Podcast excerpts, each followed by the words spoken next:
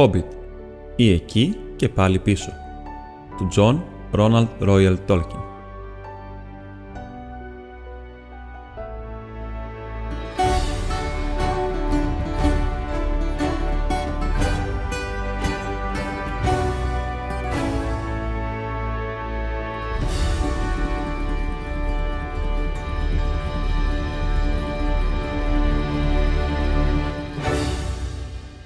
Κεφάλαιο 16 Ένας κλέφτης μέσα στη νύχτα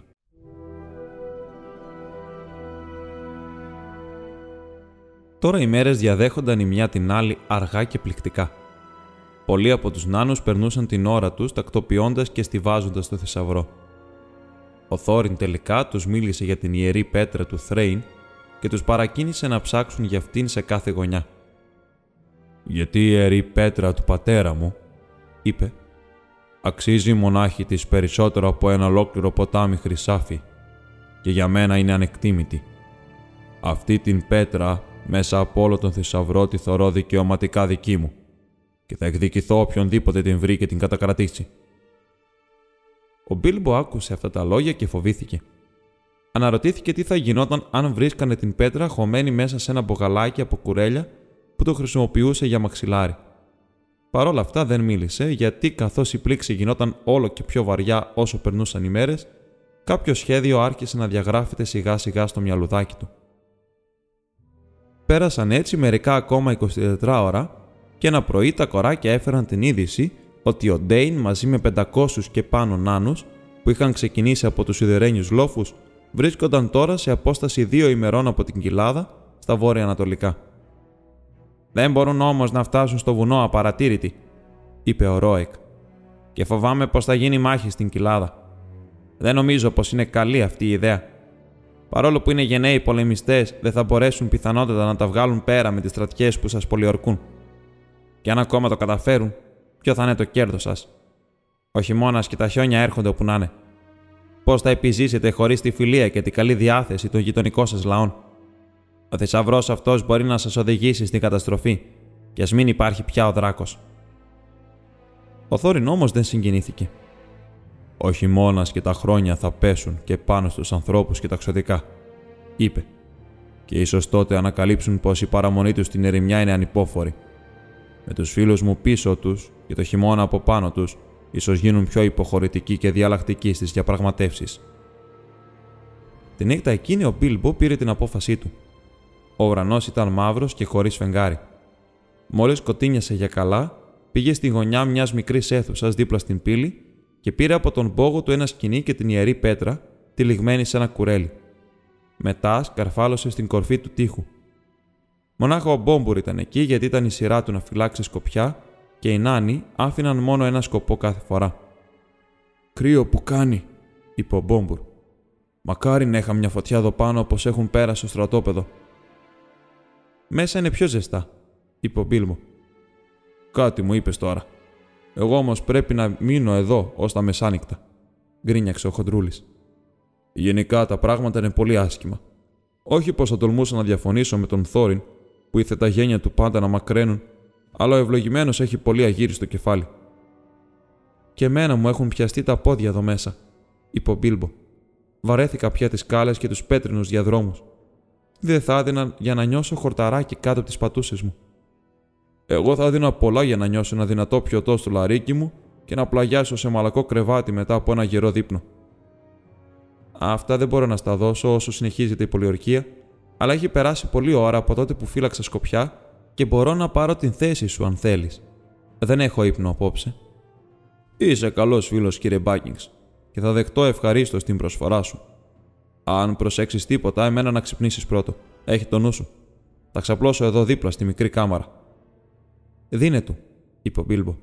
Θα σε ξυπνήσω τα μεσάνυχτα για να πας να ξυπνήσεις τον άλλο σκοπό. Μόλις έφυγε ο Μπόμπουρ, ο Μπίλμπο φόρεσε το δαχτυλίδι του, έδεσε το σκηνή, γλίστρισε κάτω από τον τοίχο και το σκασε. Είχε περίπου πέντε ώρες μπροστά του. Ο Μπόμπουρ θα κοιμόταν, μπορούσε να κοιμηθεί οποιαδήποτε ώρα και από τον καιρό της περιπέτειας στο δάσος προσπαθούσε πάντα να ξαναβρει τα όμορφα όνειρα που είχε δει τότε και όλοι οι άλλοι ήταν απασχολημένοι με τον Θόριν. Ήταν απίθανο να ανέβει κανείς στον τοίχο πριν έρθει η σειρά του. Ήταν πολύ σκοτεινά και ο δρόμος μετά από λίγο, όταν ο Μπίλμπο άφησε τον εφτιαγμένο μονοπάτι και κατέβηκε προς την χαμηλότερη κήτη του ποταμού που ήταν άγνωστος. Στο τέλος έφτασε στη στροφή όπου έπρεπε να διασχίσει το ρεύμα, μια και ήθελε να προχωρήσει για το στρατόπεδο. Το ρεύμα εκεί ήταν ρηχό, αλλά αρκετά πλατή και δεν ήταν καθόλου εύκολο για το μικρό χόμπιτ να το περάσει μέσα στο σκοτάδι. Κόντευε να φτάσει απέναντι όταν το πόδι του γλίστρησε στη στρογγυλή πέτρα, όπου πατούσε και πλάτς ο Μπίλμπο έπεσε στο νερό. Δεν είχε καλά-καλά σκαρφαλώσει στην απέναντι όχθη, τρέμοντας και στάζοντας, όταν μέσα από το σκοτάδι φάνηκαν ξωτικά με αναμένα φανάρια που έψαχναν για την αιτία του θορύβου.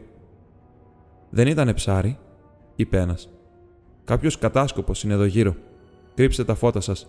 Θα βοηθήσουν περισσότερο αυτόν παρά εμάς, αν είναι εκείνο το περίεργο πλασματάκι που λέγεται πως είναι υπηρέτης τους. Άκου υπηρέτης, έκανε ο Μπίλμπο, και στη μέση της κουβέντας του φθαρνίστηκε δυνατά. Τα ξωτικά αμέσως μαζεύτηκαν προς τη μεριά του ήχου. Φέρτε ένα φως, είπε. Εδώ είμαι, αν με θέλετε. Έβγαλε το δαχτυλίδι του και ξεπρόβαλε πίσω από ένα βράχο. Τον άρπαξαν γρήγορα παρόλη την έκπληξή τους. Ποιος είσαι εσύ, είσαι το χόμπι των Άνων, τι κάνεις εδώ, Πώς έφτασες τόσο κοντά χωρίς να σε δουν οι φρουροί μας, ρωτούσαν ο ένας μετά τον άλλο. Είμαι ο κύριος Μπίλμπο Μπάκινγκ, απάντησε. Σύντροφος του Θόριν, αν θέλετε να μάθετε. Ξέρω καλά τον βασιλιά σας, εξόψεως, παρόλο που αυτός δεν με έχει δει. Ο Βάρδος όμως θα με θυμηθεί, και τον Βάρδο θέλω ιδιαίτερα να δω. Αλήθεια, είπαν αυτοί. Και τι τον θέλεις, παρακαλώ; Αυτό είναι δική μου δουλειά, καλά μου ξωτικά απάντησε ο Μπίλμπο, και τα δόντια του χτυπούσαν.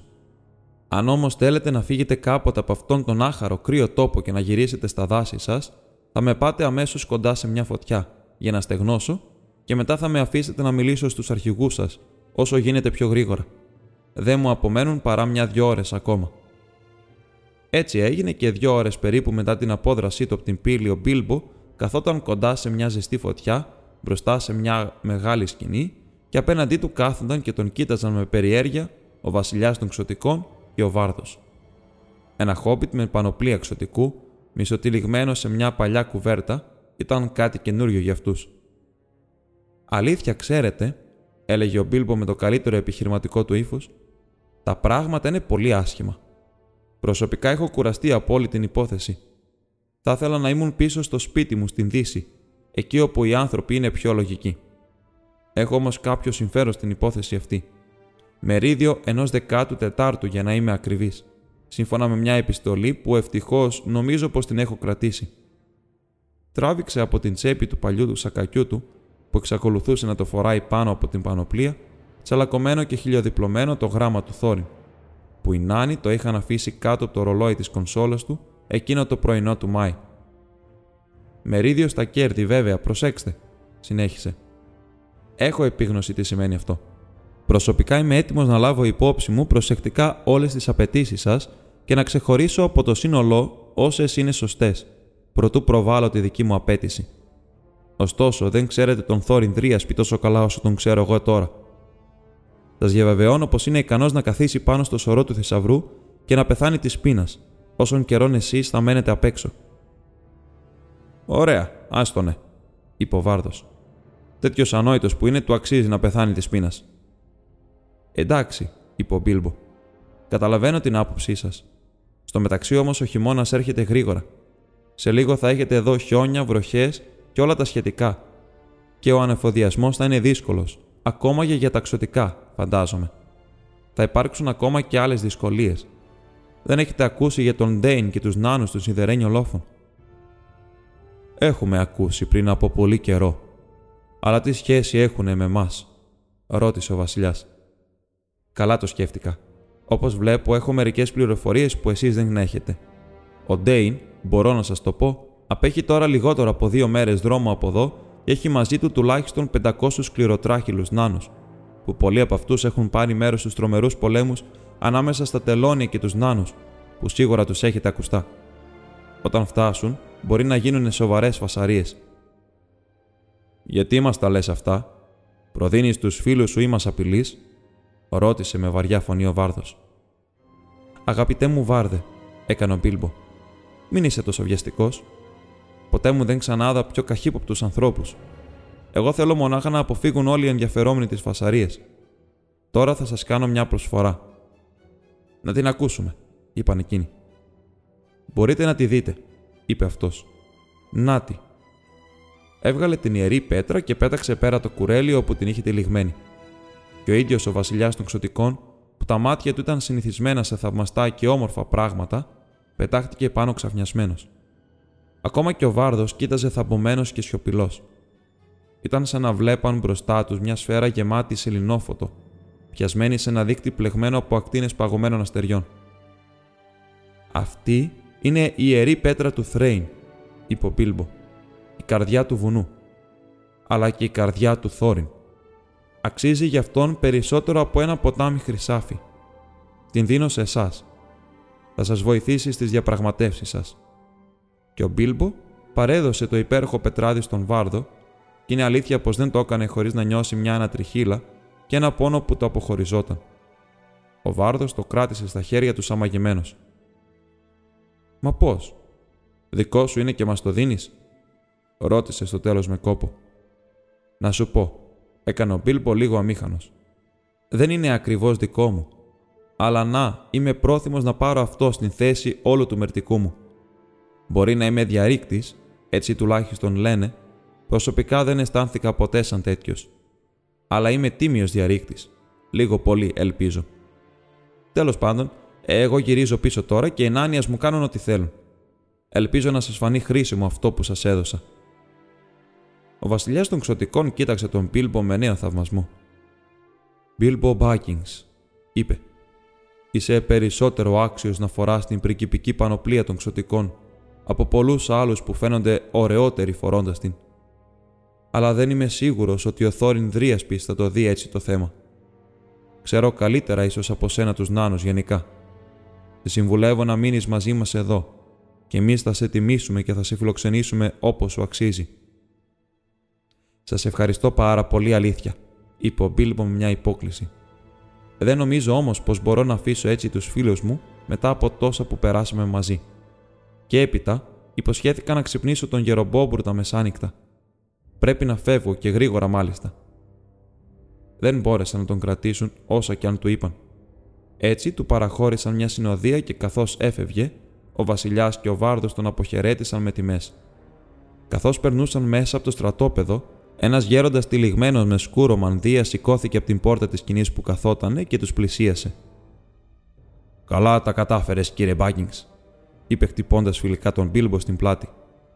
Πάντα έχεις περισσότερα να δώσεις από ό,τι περιμένει κανείς. Ήταν ο Γκάνταλφ. Για πρώτη φορά, εδώ και πολλές μέρες, ο Μπίλμπο χάρηκε στα αλήθεια. Αλλά δεν είχε καιρό για να κάνει όλες τις ερωτήσεις που του ήρθαν μόνο μια στο μυαλό. Κάθε πράγμα στον καιρό του, είπε ο Γκάνταλφ. Η υπόθεση πλησιάζει προς το τέλος της, εκτός κι αν κάνω λάθος. Έχετε ακόμα να περάσετε μια δυσάρεστη περίοδο. Κρατήστε όμως το κουράγιο σας. Μπορεί να την γλιτώσετε. Υπάρχουν νέα που μαγειρεύονται και που δεν τα ξέρουν ούτε οι κόρακες. Καληνύχτα.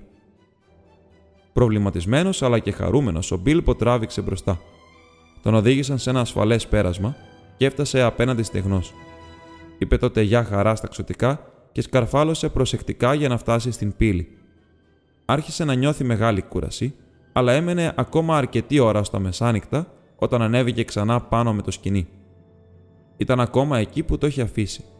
Το έλυσε, το έκρυψε και κάθισε μετά πάνω στον τοίχο και αναρωτιόταν με αγωνία τι θα συνέβαινε μετά. Στα μεσάνυχτα πήγε και ξύπνησε τον Μπόμπουρ.